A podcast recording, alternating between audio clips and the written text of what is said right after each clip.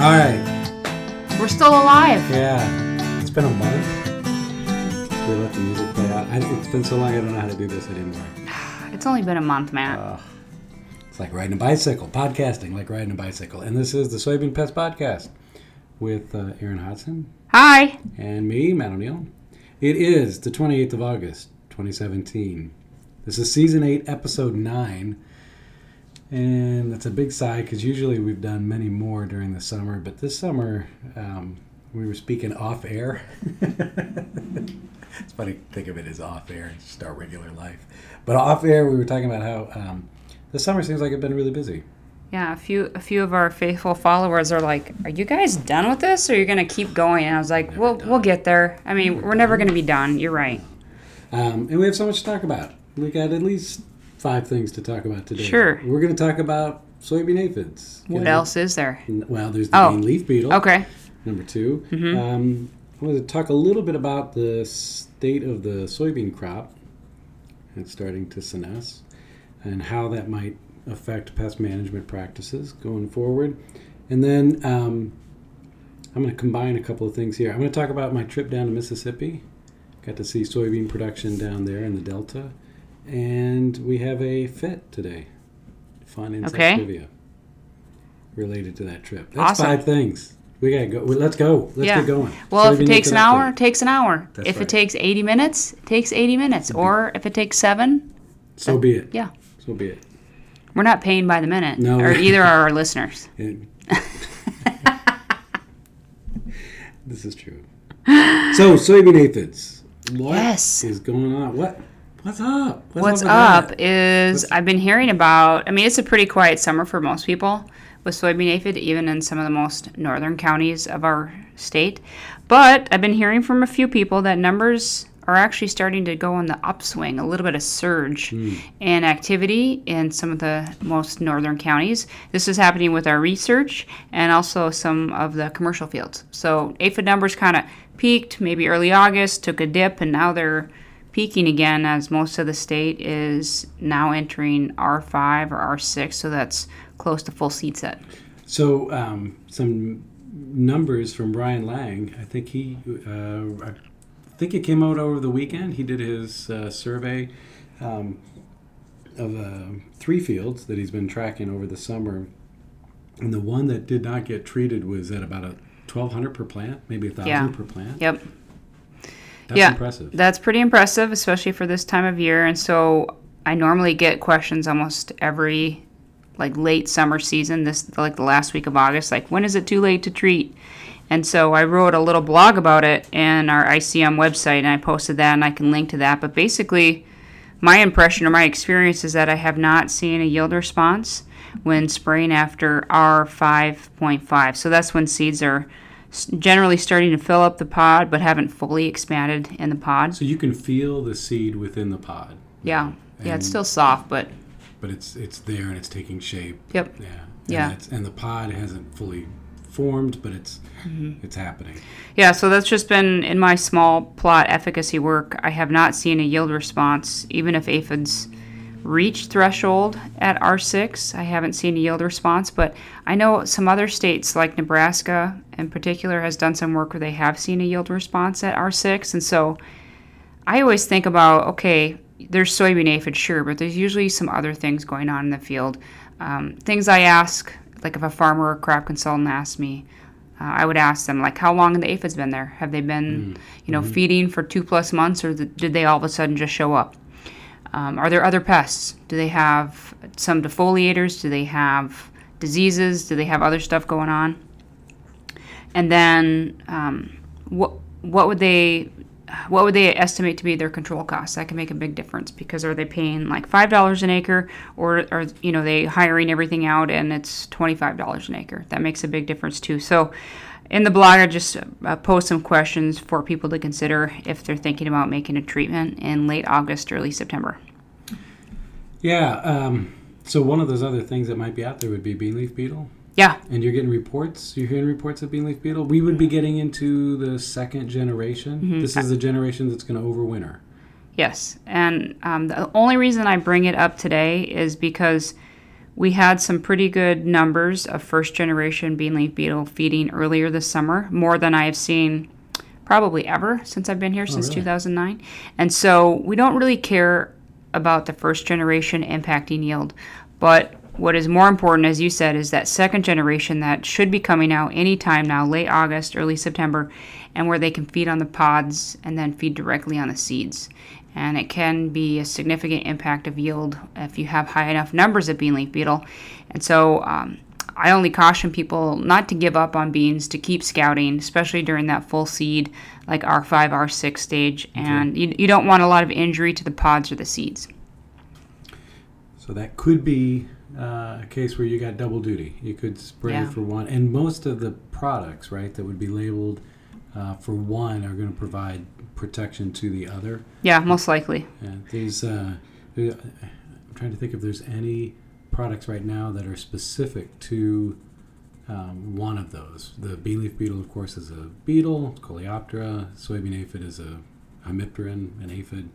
Um, but the products that we'd be using now would um, provide protection to both.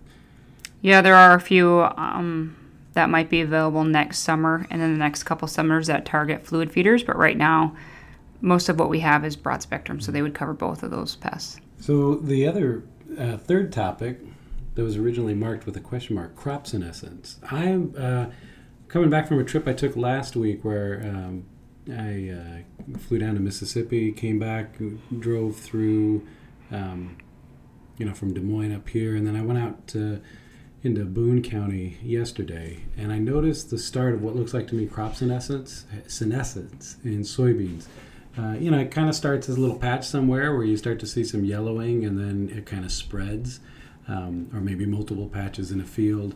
Uh, and it looked like pretty much every, I don't know, mile or so, I would see some fields that uh, showed signs of that.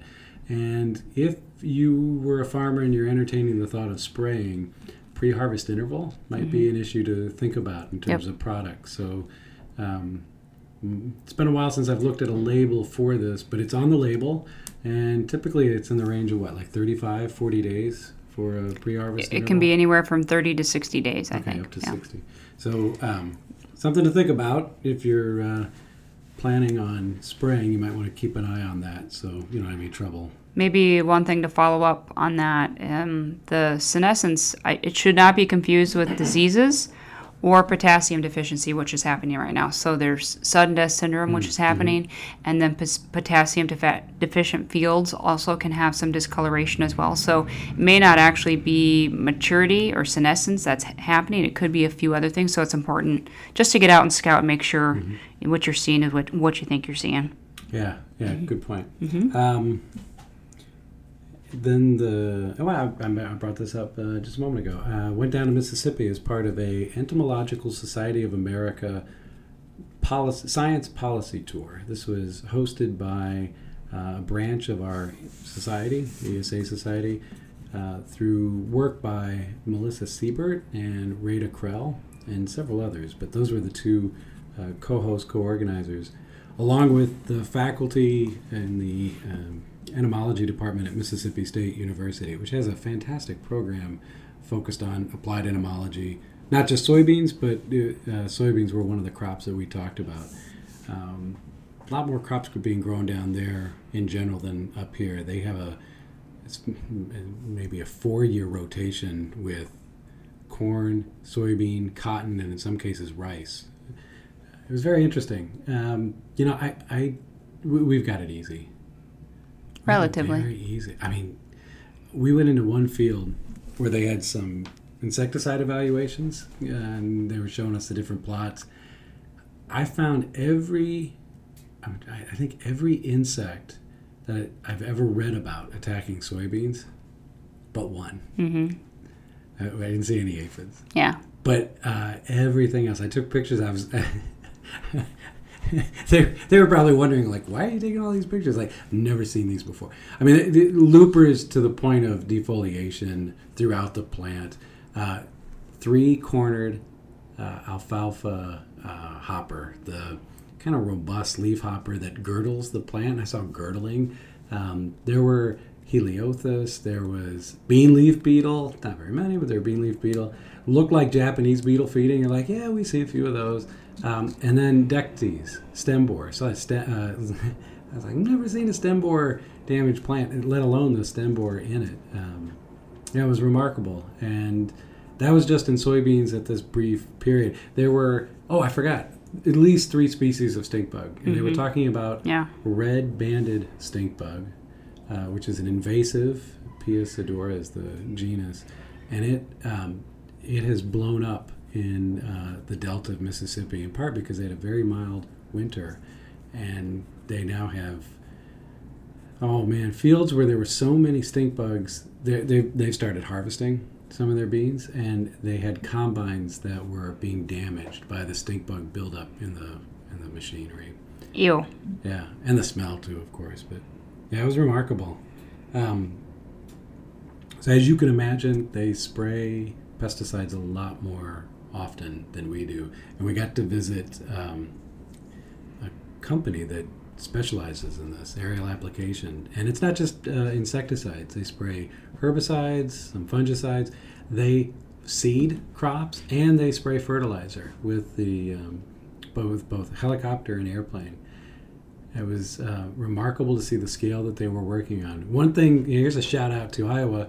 One of the applicators said they are because they often go out of state uh, depending upon you know if there's a need for their services. They've come up to Iowa and they said, you know, Iowa does it right. By working with DriftWatch, they can download what are called shape files. These are uh, digital files with uh, GPS coordinates of where honeybee hives are, and they can put that into their system. And they have on the dashboard of the, the plane a mapping uh, tool that shows where the field is and it gets them there. And then it also shows where the hives are so they can more easily avoid those and, and time their sprayings per the, uh, the labels. It was very interesting. It was remarkably uh, um, know, technologically driven. You know, mm-hmm. and they, they talked about they're not crop dusters; they're mm-hmm. aerial applicators. Yeah, and they're not just planes; they had helicopters. Yeah. Um, and it was uh, it was remarkable to see how uh, kind of precise and, and detailed they can get with it. So here's my fun insect trivia. Okay. Um, let's say you were interested in buying a crop duster or an aerial applicator. Mm-hmm. Um, you'll you'll find for sale planes like the uh, Air Tractor AT five hundred and two, or the um, 710 Thrush, um, or the, well, yeah, the Air Tractor uh, AT 700. What's the number refer to? Gallons? Oh my God, you're so bright. Look at you. What? Look at you. You crushed it. Oh. You crushed it. Okay. Yeah, when they Their have holding capacity? Yeah, it's the, the tank, the uh, capacity for the um, you know the product that they're going to spray, mm-hmm. and um, they'll have you know that number in there. So uh, typically, I think it's like seven. If it's 702, it's a 700 gallon. If it's a 502, it's a 500 gallon. I think they go down to as low as 300, mm-hmm. uh, especially for the helicopters. They right. can't carry as much as the, the planes. But in terms of a trade-off, they get more precise, and they can they can work within tree lines and more irregularly shaped yeah. um, fields with an air with a sorry with a helicopter than mm-hmm. an airplane. The other thing they had were tankers, and they showed us how they would refuel the product on a tanker. They literally land on the tanker and they put the hose in and fill it up and go. And mm-hmm. um, so they can you know they go out with an empty tank, meet the truck there, load it up, and they're they're doing all this with GPS coordinates so they can get there as uh, quickly as possible. It's very. So I, I found they, it fascinating. It did was, they talk about how much volume they use? Um, yeah, they did. I was kind of uh, I kind of spaced out a little bit on that because I was impressed. I was more watching the the planes in the air and the banking and all, and mm-hmm. um, yeah, that uh, mm-hmm. they had variable rate technology so they can adjust the volume depending upon mm-hmm. the product, and they had some concerns for drift and droplet size that's uh, adjustable with the nozzles. Yeah. Why do you, why do you ask? Well, just because, um, of course, they want want to make as few re or you know uh, stops as possible. Mm-hmm, So they like to go as light on the volume, and um, so, sometimes as low as like two gallons an acre. Oh, really? And Wow. so I just Yeah. I didn't know what they would be doing for planes or helicopters down there. Yeah, I didn't really pay much attention to that. It was more. So I should say the reason we went on this tour was uh, to discuss um, honeybee health, pollinator health in general, but honeybee health. And one of the questions that came up is how do you get into the hands of the applicator the information about where hives are? And we talked about a bee registry and then using the information in that bee registry so that the applicators can um, uh, make decisions. And there's been some efforts to do this. Mississippi has a voluntary registry, but they're not participating in Drift Watch. And they say in part that they don't do that. They don't participate in Drift Watch because their beekeepers don't use the registry. So um, some of the industry partners, like uh, there was, I think it was a representative from Bayer uh, Crop Science, had helped put in the hands of the, the beekeepers these large flags that uh, helped mark so that the airplanes could see them, the hives. And some of the applicators said, yeah, that's helpful. But others were saying it's really hard to see anything when you're going 170 miles an hour. Um, and sometimes these hives are in a tree line. And, Yeah, Yeah. I think it'd be really hard. yeah. So the um, so the the the the mapping tools allow them to more readily see those and plan for their trips around those. Yeah. So I didn't. I yeah. I, th- they were talking about volume and all, but I, I again I kind of spaced it because I was thinking more about well. How do you get those files and uh, into the plane, and do they do this on the fly? Like, are they they literally downloading them via Wi-Fi? And like, no, they, they do all this at, at, at the base and then load up the plane with that information along as the as as, as well as the products. Anyway, I thought it was interesting. Yeah. So if you see a plane for sale uh, and they run in the range of like three hundred to five hundred thousand dollars, um, yeah, you'll have a sense of how much carrying capacity there is with the number attached to it. All right, so that covers our five topics. I Upcoming so. events. What's going on? What's Um, going on? My Erin? summer demo season is coming to an end. I have one more event at the Kanawha Research Farm next month, but that's it for demos. And then it, I transition to more typical like winter lecture type things uh, around Thanksgiving. So it's a Mm-hmm. little bit of dip of extension for me right now while we wrap up the research season. You'll be talking at the uh, ICM conference. Maybe, Yeah. yeah. Um, I've got something coming up in October, but September's pretty quiet. Although you and I will both be at the World Congress. World Soybean Get it out. What's it? World Soybean Research Conference. Re- Research Conference. I think that's right. Yeah, Yeah. WSCR, uh, World Soybean Research Conference in Savannah, uh, Georgia. Maybe there's still time to register uh, if you want. Uh, if you are going there, stop by and see us. We have a m- session on insect and weed resistance management. We've got two weed scientists and three uh, entomologists talking about how to manage for the resistance that occurs in both of those types of critters in soybean production. And then, um, yeah, and then that's it until, Until ESA. yeah. If you go to ESA in Denver this year, also say hi. Are you presenting? No, No, but our students are. Yeah. I think all of our students are presenting. that's that's the way that they get the ticket to go. That's right. They got to do something. How was that? How do we do in time? Yeah, we're doing great.